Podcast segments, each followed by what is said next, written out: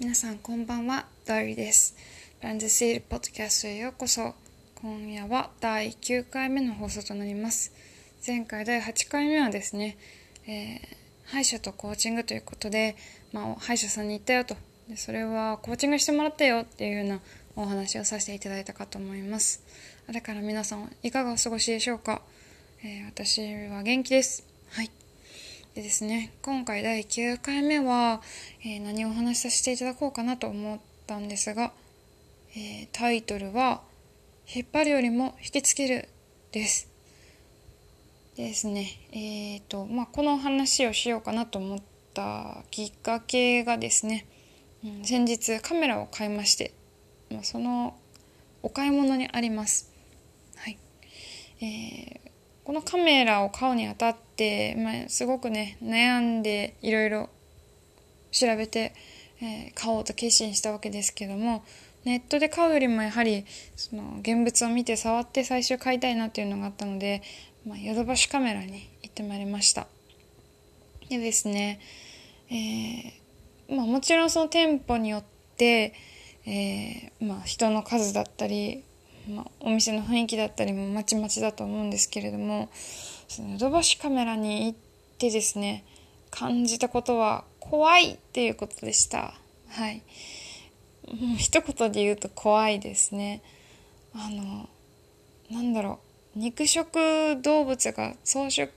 動物を食うみたいな感じではないですけどそのすごくあの飽きん度としてはね素晴らしい精神だと思うんですよ。あのお店でちょろっとこ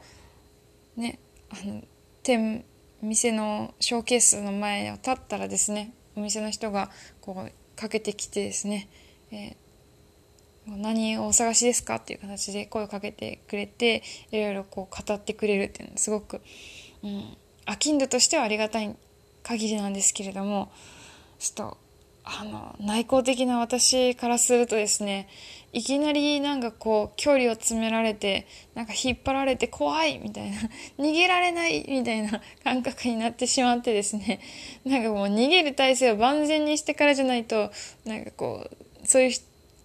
人とつるめないなみたいな思っちゃうタイプなのでこう変に構えちゃって結局ヨドバシカメラで買うことができなかったっていう、まあ、経緯があります、まあ、別の店舗でね買ったんですけれども結局ね。なんですけれどもまあそういう経験があって、えーまあ、そのぐいぐい引っ張られるという感覚私これがすごく苦手でして、えーまあ、カメラを買うことにえー収まらずですね。例えばあの異性からアプローチをかけられた時とかも皆さん考えてみてください。こうぐいぐい来られるのまあもちろん好きな人もいると思うんですけどそのあまりこうぐいぐい来られると逆に逃げたくなっちゃうみたいなタイプでしてそれとは逆でそのこちらにその意識のベクトルをあまり向けていない人でもその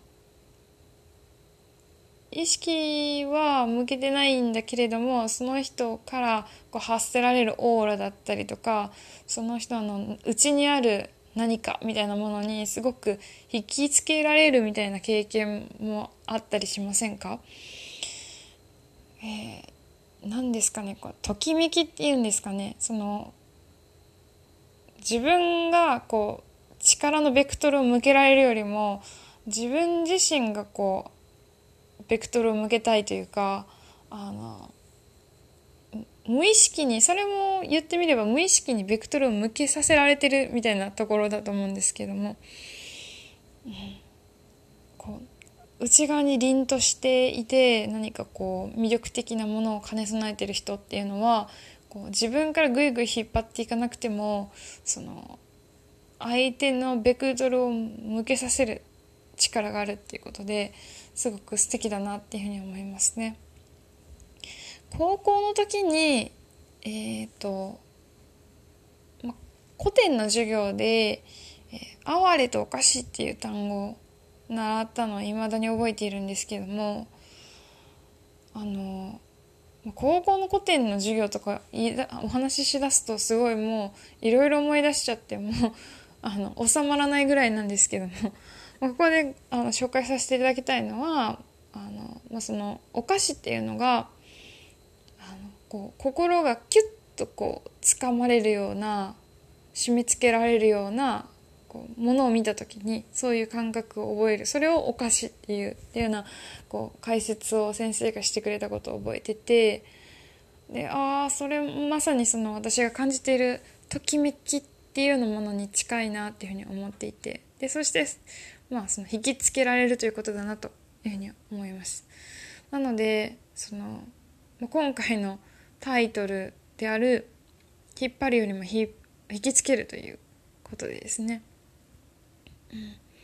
自分自身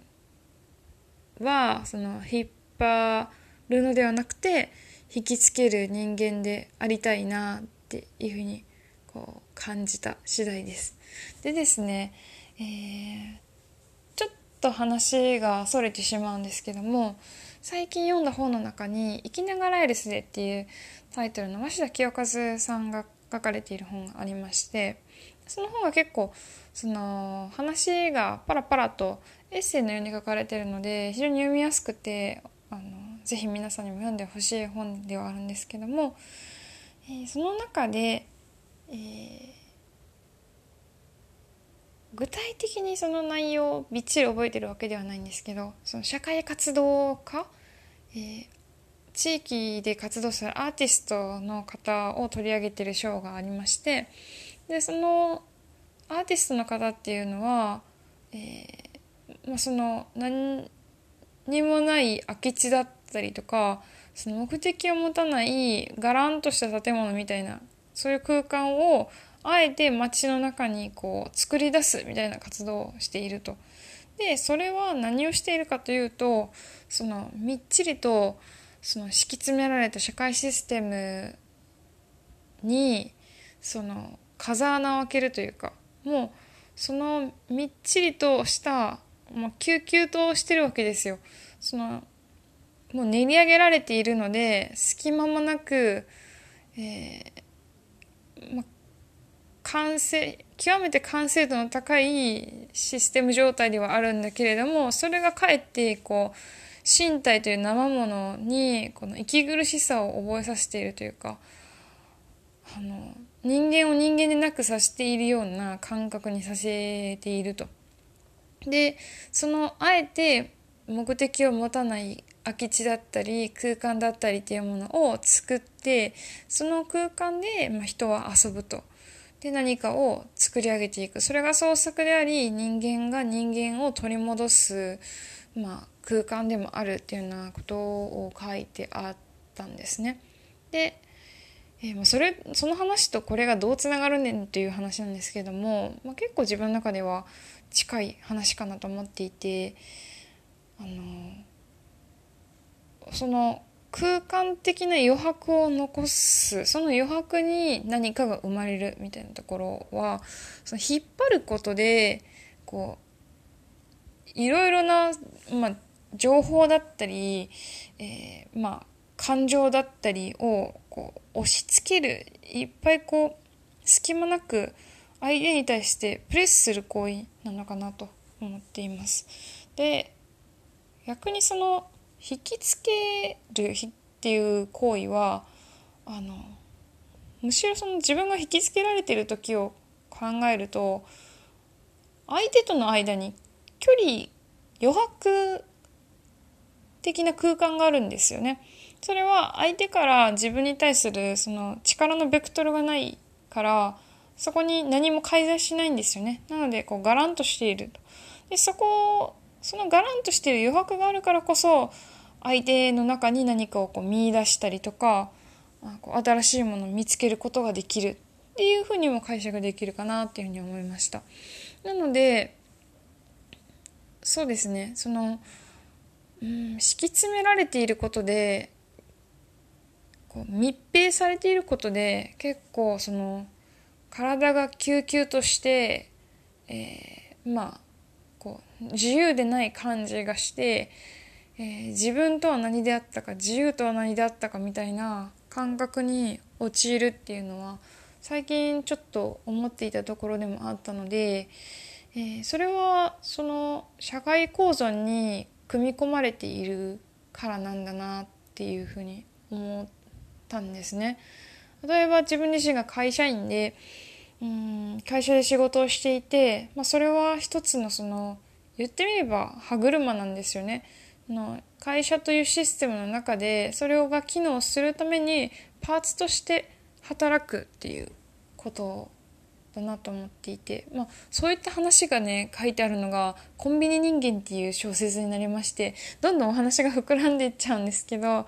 えぜひこれもあの今の感覚にこう共感していただける方には読んでいただきたいなと思うんですけども。はい。なので、まあ、そういった感覚を持っていた中でその本を読みそしてそのヨドバシカメラで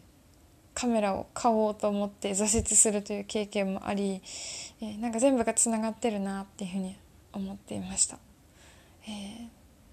それをちょっと皆さんに共有したくて、えー、今日お話ししたんですけども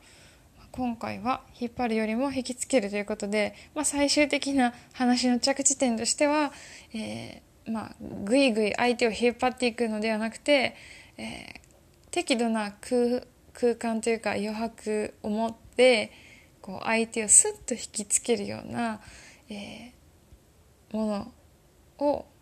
持っていけれたらいいなっていうふうに思っているということです。はい、いかがだったでしょうか、えー、第9回目が今回になります。次回は第10回目の放送になります。えー、何をお話ししましょうか？ぜひ楽しみにしていてください。お疲れ様でした。